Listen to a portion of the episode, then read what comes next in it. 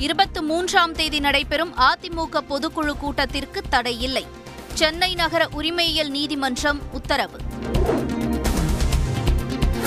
திட்டமிட்டபடி அதிமுக பொதுக்குழு நடைபெறும்.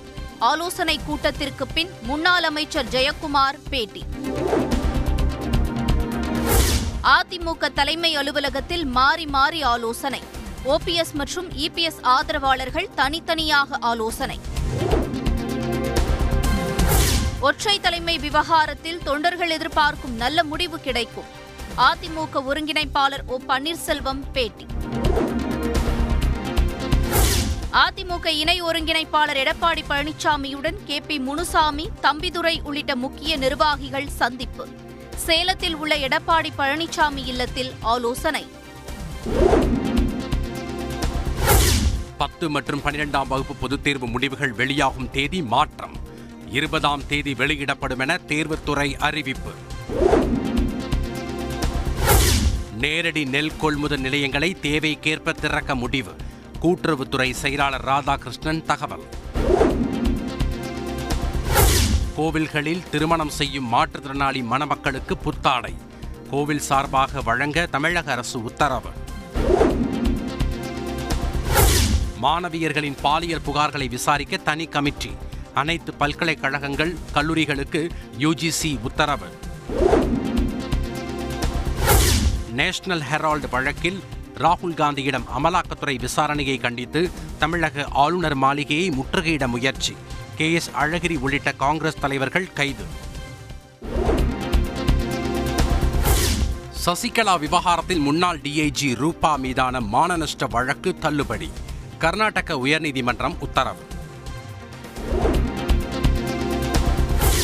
குயின்ஸ்லாந்து பொழுதுபோக்கு பூங்காவை காலி செய்ய கூறி அனுப்பப்பட்ட நோட்டீஸ் ரத்து. இந்து சமய அறநிலையத்துறை அனுப்பிய நோட்டீஸை ரத்து செய்து சென்னை உயர்நீதிமன்றம் உத்தரவு. தென்காசி மாவட்ட புதிய ஆட்சியரை காண வந்த மாவட்ட கல்வி அலுவலர் சுப்பிரமணியன் மாரடைப்பால் உயிரிழப்பு.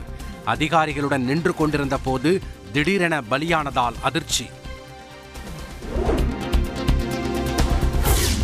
புதுச்சேரியில் ஆளுநர் மாளிகையை காங்கிரஸ் கட்சியினர் முற்றுகையிட முயற்சி. போலீசார் தடுத்து நிறுத்தியதால் தள்ளுமுள்ளு.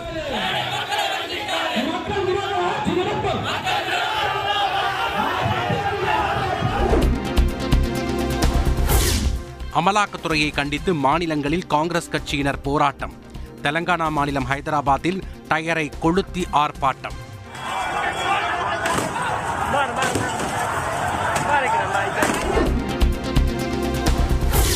விவாகரத்துக்கு பிறகு மனைவியின் சீதன பொருட்களை கணவன் வைத்திருக்க முடியாது. கர்நாடக உயர்நீதிமன்றம் கருத்து.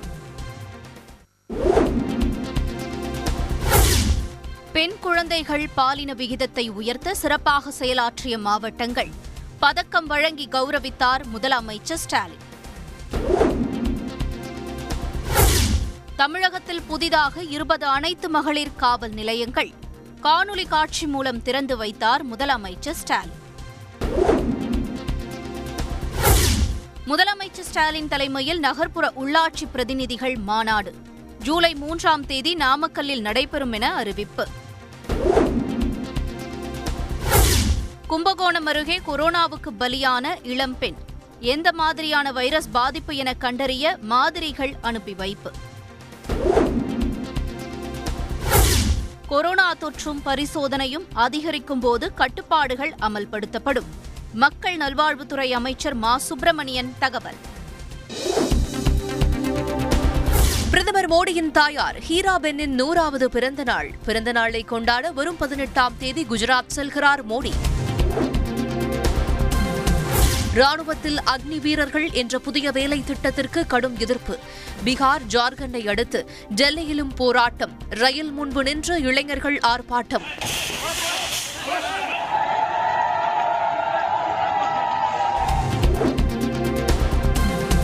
இளைஞர்களின் கனவுகளை நசுக்காதீர்கள். அக்னிபத் விவகாரத்தில் காங்கிரஸ் பொதுச் செயலாளர் பிரியங்கா காந்தி குற்றச்சாட்டு.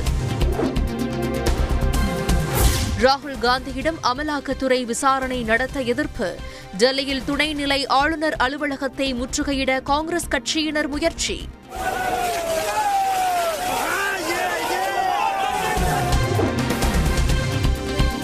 அசாம் மாநிலத்தில் கனமழையால் பதினெட்டு மாவட்டங்களில் வெள்ளப்பெருக்கு.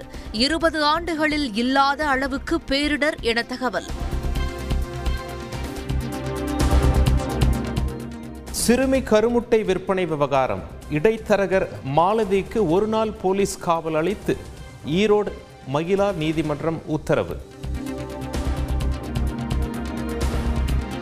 சென்னை மாநகராட்சிக்குட்பட்ட கல்வி நிறுவனங்களில் மாணவர்கள் முகக்கவசம் அணிய அறிவுறுத்தல். கொரோனா தொற்று பரவல் அதிகரித்து வரும் நிலையில் கல்வி நிறுவனங்களுக்கு மாநகராட்சி கடிதம்.